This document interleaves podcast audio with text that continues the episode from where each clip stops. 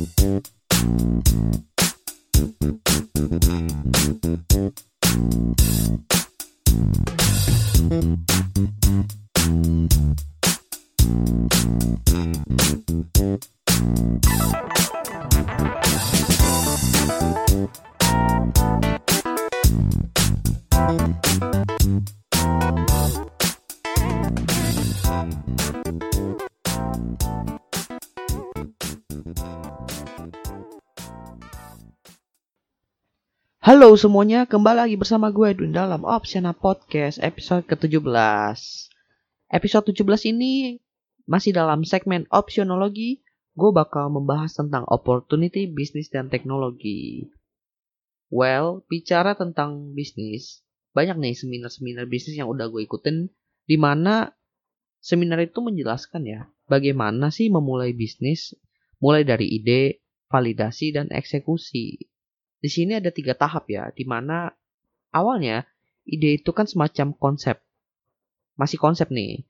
Lalu validasi, berarti memastikan ide itu valid atau enggak. Nah, sambil memastikan, biasanya tuh orang-orang mempersiapkan. Lalu tahap ketiga itu eksekusi. Nah, gue bahas ini karena ada satu hal yang mengganggu gue banget. Jujur, hal ini sering banget dilakukan oleh orang-orang di sekitar gue. Jadi mereka itu banyak banget ngomong ke gue. Ayo Win kita berbisnis. Oke, okay, lo ngajak gue berbisnis. Bisnis apa? Rahasia. Nanti gue kasih tahu. Masalahnya kalau gue kasih tahu sekarang, nanti ditiru sama lu. Well, oke. Okay. Terserah lu deh. Lalu ada juga yang nanya-nanya saran ke gue. Win, mau bisnis apa ya Win?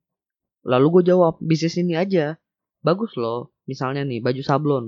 Banyak nih gampang juga nyari bajunya gampang tinggal lu cari tempat printnya. Lalu bla bla bla bla bla bla. Lalu mereka bilang enggak ah udah banyak yang jual. Udah nggak unik lagi udah pasaran. Gue mau yang unik. Gue mau yang original gue mau yang keren. Gue nggak mau niru. Dan akhirnya orang-orang yang nanya kayak gini cuma wacana aja sebatas ide gitu dan dari kejadian yang sering gue alamin ini, gue menemukan dua kata kunci, yaitu meniru dan ditiru. Gue bakal mulai ini ya dari hal yang sebenarnya paling ditakuti. Gue nggak tahu sih kenapa ditakutin ya, yaitu ditiru. Gue rasa ya orang itu takut ditiru karena hal ini. Jadi ketika kita udah punya ide, dan ide kita itu bisa dibilang ide yang original, kita tuh cenderung ya punya harapan kitalah yang melakukan eksekusi. Ide kita, kita yang eksekusi. Sehingga kita itu berusaha banget agar ide kita itu nggak bocor ke orang lain. Di mana orang lain itu yang udah denger dan merasa ide kita itu wow, mereka yang mengeksekusi. Jadi ada semacam keinginan untuk mendapatkan kredit semacam perhatian gitu, attention. Wah, ini idenya punya kita. Kita yang harus dapat perhatian. Nggak boleh orang lain yang dapat. Padahal ya, meskipun kita menganggap ide kita itu original, bukan berarti ide kita itu kita lah yang pertama memikirkannya. Belum tentu. Gue ambil contoh nih. Uh, kalian tahu, pasti tahu lah ini, personal computer, PC. Nah, yang kita tahu itu kan PC itu baru benar-benar melejit ketika muncul Apple. Di mana Apple itu mengeluarkan Apple II. Apple II itu merevolusi industri komputer. Lalu pertanyaannya, duluan mana? Apple atau komputer? Yang jelas mah duluan komputer. Ide untuk membuat sebuah komputer itu udah ada sebelum adanya Apple. Lalu Apple itu muncul, mereka itu membuat komputer menjadi sebuah tools atau alat yang bisa digunakan secara personal oleh orang lain. Padahal kan dasarnya itu komputer itu digunakan untuk tujuan yang lain, bukan untuk personal use awalnya. Nah, itu kan kasusnya ceritanya komputer yang sebenarnya fungsinya itu berbeda diubah fungsinya untuk penggunaan personal. Lalu bagaimana kalau seandainya ada ide yang ditiru tapi fungsinya itu sama? Masih dari Apple karena ya kalian tahu lah Apple itu banyak banget inovasinya. Jadi, sedikit cerita aja, kalian tahu mouse? Mouse yang kalian pakai bareng komputer, mau pakai laptop kayak enakan pakai mouse, pakai komputer pasti pakai mouse. Nah, mouse itu diinisiasi atau dikomersialkan oleh Apple. Tapi kalian tahu nggak sih bahwa sebenarnya mouse itu awalnya itu bukan dibuat oleh Apple. Mouse itu adalah ide dari para engineer-nya Xerox. Tahu Xerox kan? Xerox itu yang mesin fotokopi. Wah, banyak yang mikir nih. Ngapain produsen mesin fotokopi bikin mouse? Sekedar info, Xerox itu juga ngebuat personal computer di mana engineer-nya itu membuat sebuah mouse nggak tahu sih namanya dulu mouse apa enggak buat Xerox itu di mana dipasangkan dengan personal komputernya mereka. Tapi mereka itu nggak punya rencana untuk mengkomersialkan personal komputer ini. Nah, bagian serunya muncul nih. Lalu Steve Jobs itu datang nih ke Xerox, ketemu sama engineer-nya. Eh bro, ada yang keren nggak? Ada nih. Apaan? Lihat. Nih, sebuah personal komputer buatan Xerox. Steve Jobs tertariknya sama mouse-nya. Wih, apa nih? barang kecil beginian. Oh itu, mouse. Mouse apaan? Jadi begini, kalau lu pakai personal computer, dengan mouse ini lu tinggal klik-klik aja. Wah keren, ini nih, masa depan. Dan bener aja, dia minta didemokan. Dan dari artikel yang gue baca, dia bayar engineer-nya itu buat mendemokan penggunaan mouse. Setelah dilihat, dilihat, dilihat, akhirnya dia muncul keinginan untuk menggunakan teknologi ini kepada Macintosh. Dan boom, Macintosh meledak di pasaran. Di sini kan kelihatan ya, mouse itu digunakan fungsionalnya sama. Cuma yang beda itu apa? Eksekusinya. Kalau Apple dikomersialkan, kalau Xerox ya gitu aja.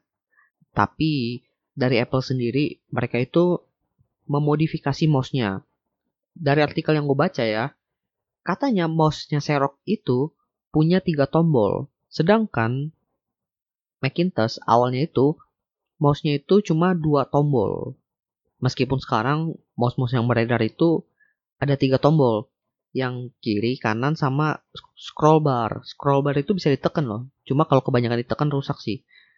Makanya sih orang taunya mouse itu cuma klik kanan sama klik kiri, bukan klik tengah. Next, contoh yang lain. Tadi itu dari fungsionalnya sama, cuma eksekusinya berbeda. Sekarang, fungsinya sama, eksekusinya juga berbeda, tapi penempatannya juga berbeda. Gak usah jauh-jauh, Instagram. Instagram itu punya fitur live broadcast. Kalau orang nyebutnya fitur live. Nah, ayo kita flashback sebentar. Jadi sebelum Instagram itu mengeluarkan fitur live, kita semua tahu bahwa udah banyak muncul aplikasi live broadcast lewat smartphone. Di Indonesia sendiri, sebelum fitur live itu ada, ada beberapa aplikasi live broadcasting yang menurut gue cukup populer. Gue juga menggunakan beberapa karena jujur gue tertarik dengan fitur live broadcasting ini. Karena gue penasaran, kalau dulu live broadcasting itu cuma bisa di televisi, mentok-mentok di laptop, lewat live conference gitu kita lihat di layar. Lalu gimana sih kalau lewat smartphone? Ternyata bisa landscape, bisa portrait orientasinya. Itu yang membedakan live broadcasting di TV dan juga di smartphone. Lalu, aplikasi live broadcasting ini memposisikan fitur live itu sebagai fitur utama mereka. Di mana kita pakai aplikasi itu ya cuma buat ngeliatin orang live kita komen, lalu ada yang bisa kasih support dengan beli diamond lah, kasih diamond, kasih pesawat, apalah gitu. Dan semuanya berubah sejak Instagram memunculkan fitur live. Tapi Instagram itu memposisikan fitur live ini sebagai salah satu fitur di Instagram, bukan fitur utama. Fitur utama Instagram itu kan sharing foto, sharing momen dengan foto atau video. Dan Instagram gue rasa nggak punya rencana mendapatkan uang dari fitur live ini. Makanya fitur live mereka itu gratis. Nggak ada yang perlu kasih support dengan bayar begini, begini, begini. Makanya banyak orang yang beralih kepada Instagram. Well, salah satunya karena pengguna Instagram juga udah banyak, nyari perhatian di Instagram juga gampang. Dan dari segi penggunaan juga, fitur live di Instagram itu lebih mudah digunakan ketimbang fitur aplikasi live broadcasting tadi.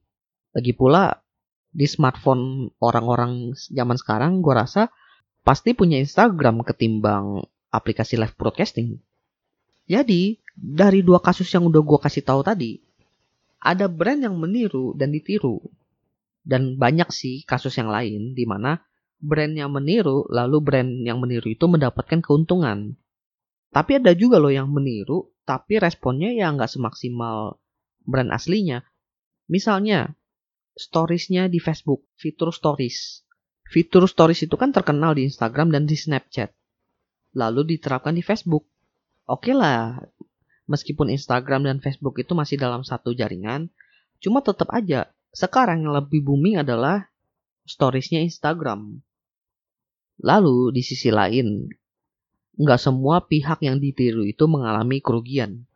Ada juga loh pihak yang ditiru, dia malah mendapatkan keuntungan karena produknya ditiru. Misalnya nih, brand Nike. Pasti tau lah di Indonesia itu banyak banget brand Nike KW. Oke, dari segi finansial, Nike mengalami kerugian karena produknya ditiru lalu mereka nggak dapat keuntungan dari penjualan barang KW itu. Cuma dari segi popularitas, hal ini menguntungkan banget buat mereka Coba lo bayangin, berapa banyak orang yang nyebut Nike. Lalu karena banyak yang nyebutin Nike KW, Nike KW, Nike KW, akhirnya orang penasaran dong. Oke, ini barang KW-nya begini. Coba deh barang aslinya, dilihat mirip. Tapi bagusan mana? Akhirnya coba beli yang asli. Wow, ternyata bagusan yang asli. Akhirnya penjualan barang Nike yang original juga meningkat. Banyak orang yang juga tertarik nih searching tentang Nike karena dia mendengarkan Nike KW. Misalnya orang yang nggak tahu nih, coba deh lu beli Nike KW. Ah, Nike KW.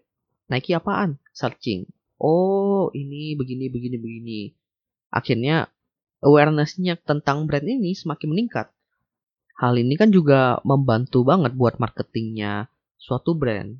Toh, marketing yang paling efektif itu kan marketing dari mulut ke mulut. Lalu dengan adanya yang meniru ini, marketing dari mulut ke mulut juga gratis akhirnya sehingga malah menguntungkan dari pihak brand tersebut. Itulah beberapa kasus yang berhubungan dengan meniru dan ditiru serta dampaknya. Sekarang gue pengen coba bahas sebuah artikel dari Tech in Asia Indonesia, di mana artikel itu membahas tentang banyak perusahaan Cina yang meniru perusahaan asing. Well, ini artikelnya tahun 2015, artinya tiga tahun yang lalu sejak podcast ini dibuat. Ayo coba kita simak artikel ini, apakah masih relevan dengan kondisi saat ini. Jadi alasan kenapa banyak sih perusahaan Cina yang meniru perusahaan asing atau produk dari Amerika?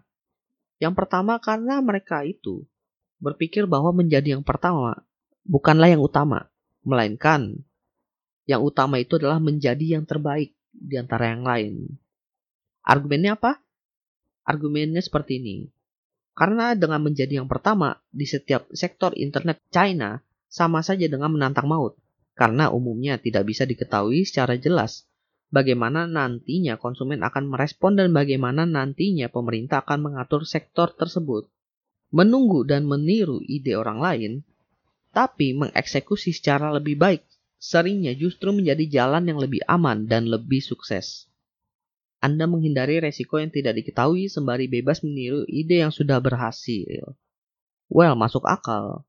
Karena ketika kita punya ide original, kita kan harus melewati yang namanya fase validasi, di mana memastikan apakah ide ini udah valid atau diterima di masyarakat atau enggak, atau konsumennya. Tapi ketika kita meniru nih, kita bisa dibilang nggak perlu validasi lagi. Karena udah divalidasi oleh orang lain juga kita nggak tahu ya respon dari pemerintah gimana. Entah pemerintah itu mendukung atau pemerintah itu malah memblokir. Dan kalau dia omongin tentang dampak yang didapatkan dari ide yang kita eksekusi, yang kena duluan siapa? Yang pertama mengeksekusi. Makanya yang mengeksekusi itu kadang-kadang berada di posisi yang nggak elit gitu, agak-agak nggak enak banget gitulah. Alasan keduanya adalah kesuksesan Amerika adalah masa depan Cina. Argumennya, entrepreneur internet Cina meniru bisnis internet dari negara-negara barat karena mereka tahu ide bisnis tersebut berhasil. Karena ekosistem internet Cina kurang berkembang jika dibandingkan dengan Amerika Serikat. Kesuksesan di Amerika Serikat dipandang sebagai masa depan Cina sebuah model yang berhasil di Amerika Serikat kemungkinan akan berhasil di Cina dalam beberapa tahun ke depan. Well, kalau dibaca, ini lebih kepada kepercayaan, lebih kepada visi ya. Entrepreneur di Cina itu percaya bahwa apa yang berhasil di luar pasti berhasil di sini. Cuma tergantung bagaimana kita mengeksekusinya. Intinya sih, kalau lu bisa, kenapa gua enggak? kita sama-sama manusia kok, sama-sama makan karbohidrat, cuma bentuknya aja beda. Lu roti, gue nasi. Kayak gitu kan. Lalu, apakah visi ini atau kepercayaan dari entrepreneur Cina ini udah terbukti? Kalau dilihat dari kondisi sekarang bisa dibilang sudah mulai kelihatan hasilnya. Terbukti dengan kemajuan ekonomi Cina yang juga semakin pesat lalu banyak brand-brand Cina, perusahaan-perusahaan Cina yang bergerak di bidang teknologi juga mulai bergaung namanya. Gua ambil contoh TikTok. Terkenal kan tuh? Lalu, alasan terakhirnya adalah karena kurangnya resiko hukum. Well, buat yang nggak tahu ya, hukum hak cipta atau copyright yang ada di dunia internasional itu, yang biasa digunakan oleh banyak negara, hukum itu nggak berlaku di China. China punya aturan tersendiri tentang hak cipta. Well, gue nggak mau bahas ini lebih lanjut karena gue kurang tahu ya tentang hukum copyright itu. Tapi intinya kalau seandainya di dunia internasional aja banyak bisnis yang mirip-mirip, apalagi di Cina. Dan kalau bicara tentang meniru dan ditiru, udah bahas tentang kasus-kasus di dunia internasional, udah bahas negara China juga. Pertanyaannya, bagaimana sih kalau di Indonesia? Ya, seperti kalian tahu lah, nggak jauh-jauh dari Cina. Banyak bisnis, entah UMKM atau startup itu yang punya kemiripan. Di luar dari siapa yang memulai duluan, pasti ada yang mirip. Misalnya, Tokopedia itu kan start duluan sebagai marketplace. Lalu muncullah startup lain, Bukalapak, Lalu masih banyak lagi marketplace yang baru. Lalu apalagi Gojek, Traveloka. Cuma mungkin perbedaannya dari Cina itu adalah ekosistem dari Indonesia itu akan lebih mendukung kepada siapa yang mulai duluan. Bukan berarti yang mulai kedua atau mulai belakangan itu nggak mungkin bisa mengejar yang pertama. Nggak, belum tentu. Cuma kebanyakan startup-startup yang udah melejit itu mereka itu start duluan sehingga nama mereka itu lebih banyak dikenal oleh masyarakat dulu. Misalnya Gojek. Sekarang kompetitor Gojek itu di Indonesia cuma ada Grab. Tapi orang kalau mau nyebut ojek online pasti mereka nyebutnya Gojek. Kenapa? Karena mereka yang muncul duluan orang lebih tahu Gojek duluan. Kayak gitu. Makanya gue nggak heran sekarang banyak banget orang yang kalau punya ide yang original mereka itu berlomba-lomba agar idenya itu dieksekusi duluan. Gue nggak mau nih ide gue dieksekusi belakangan. Cuma fakta di lapangan adalah meskipun ide lu bagus, tapi eksekusi itu tetap lebih penting. Eksekusi nyata itu yang paling penting. Akhirnya sampai di akhir podcast episode 17 kali ini. Jadi kesimpulan yang bisa gue tarik di sini adalah ketika kita membuat sebuah bisnis, jangan dipikirin tentang meniru atau ditiru. Yang penting adalah bagaimana kita bisa menghadirkan sebuah produk yang remarkable buat para customer kita. Meskipun produk kita itu mirip dengan kompetitor kita, tapi ada sebuah value atau keunikan yang bisa kita tawarkan kepada customer kita, sehingga customer itu lebih memilih kepada kita dan akan melupakan apakah bisnis ini atau produk ini meniru dari kompetitor kita atau brand lain. Well, karena bahas topik ini, gue tertarik nih. Mungkin di episode selanjutnya, gue bakal coba bahas tentang konsep ATM. Konsep ATM itu apa sih? Sedikit buka-bukaan aja, ATM itu adalah amati, tiru, dan modifikasi. Sebuah konsep di mana kita bisa menghadirkan sebuah value kepada bisnis kita dengan cara memodifikasi bisnis yang ada sehingga berbeda dan memberikan value yang berbeda juga. Jadi ditunggu aja podcast episode selanjutnya. Oke, jadi opsi ada di tangan kalian, meniru atau ditiru bukan masalah, yang penting adalah eksekusi. Sekian dari gue Edwin, Opsiana Podcast. Thank you.